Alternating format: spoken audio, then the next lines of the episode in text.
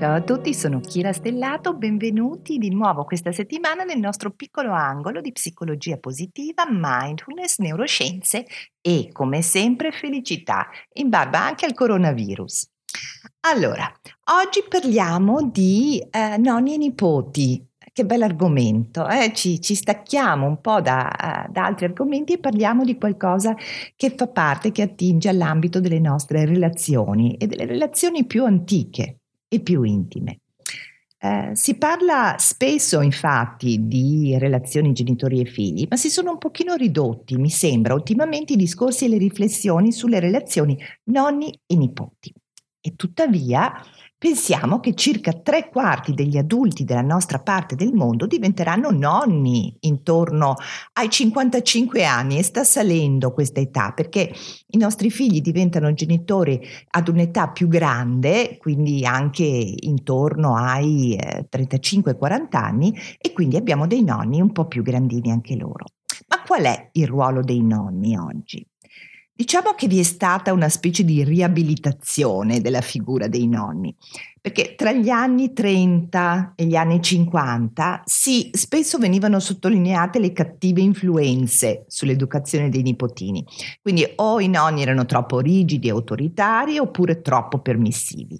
Mentre dagli anni 70 sono cambiate molte cose, perché innanzitutto è cambiata la generazione dei nonni, cioè da persone con una cultura, ad esempio un livello culturale anche di educazione proprio scolastica molto basso, perché alcuni, la maggior parte, avevano solamente la scuola elementare, tanti ancora no.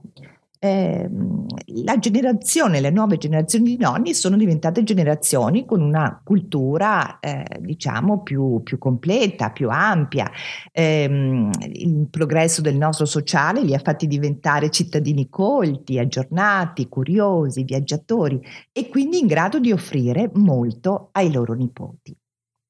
Quindi anche se ancora vediamo riproposti a volte nelle pubblicità dei personaggi di nonni un po' stereotipati, no? Nonno sedentario, vecchio, acciaccato, un po' rompino, i nonni di oggi sono invece molto attenti a quello che mangiano, hanno il contapassi in tasca, leggono più spesso che in passato, usano anche loro i sistemi digitali, quindi computer, smartphone, eccetera, eccetera.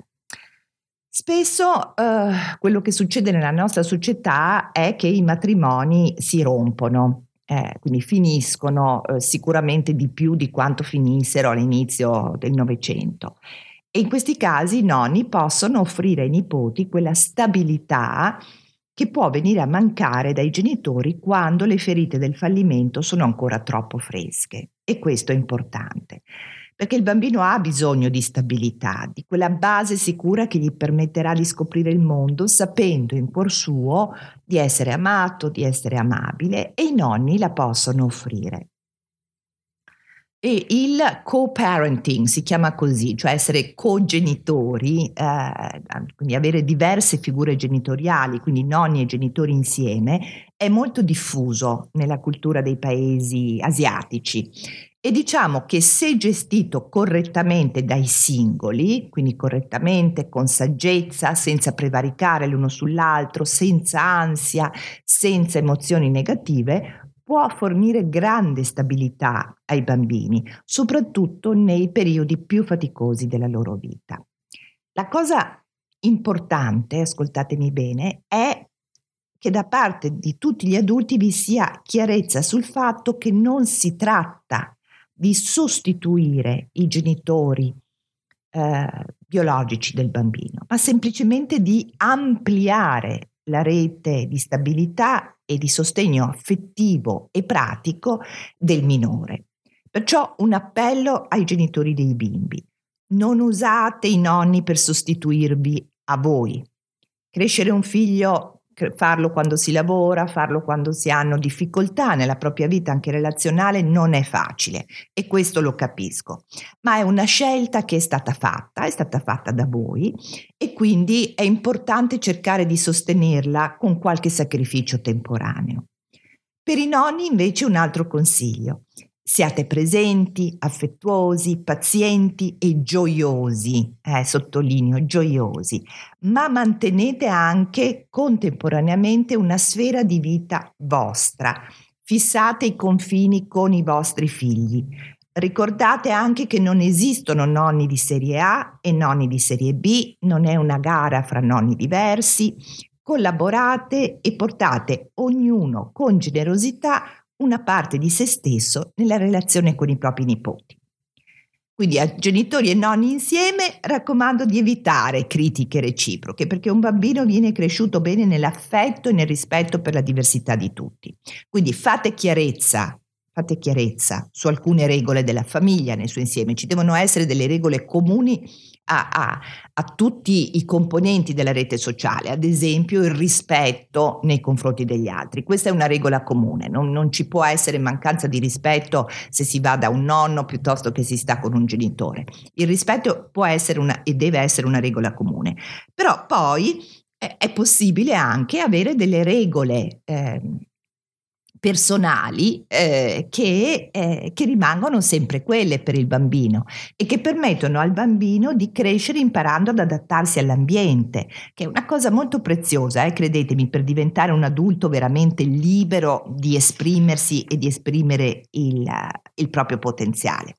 Quindi ultimo consiglio per tutti: nessuno cerchi di compensare il bambino per qualche potenziale carenza di altre figure di riferimento. Si cresce nella fatica, ricordate molto spesso, dico una frase di Frank Ostaseski che mi piace tantissimo, che ho fatto mia, è accogli tutto, non respingere niente. Quindi questo aiuta moltissimo a crescere, aiuta moltissimo gli adulti a vivere, aiuta i bambini a crescere, questa capacità di accogliere le fatiche della vita sentendosi amati, perché questa è una cosa importante, ma in qualche modo non c'è bisogno di qualche cerotto in più, c'è bisogno semplicemente di amore che guidi il bambino ad affrontare la fatica del cambiamento, di ogni cambiamento, anche suo proprio biologico, con serenità.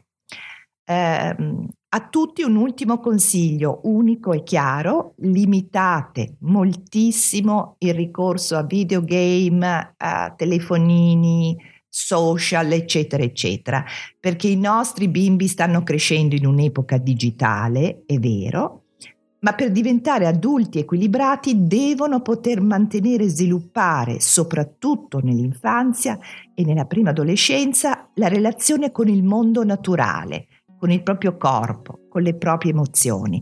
Di questo però parleremo un'altra volta. Mandatemi i vostri commenti, le vostre domande. Il mio sito è www.chiarastellato.com, potete scrivere a chiara@chiarastellato.com. Sapete, per il mio lavoro sono disponibile anche a degli incontri su Skype, quindi video distanza, che possono essere efficaci per risolvere qualche piccolo problema e qualche piccolo dubbio nel proprio percorso di vita. Io vi mando un grandissimo abbraccio, buona vita a tutti, con grande gratitudine per essere stati insieme un altro giorno. Ciao!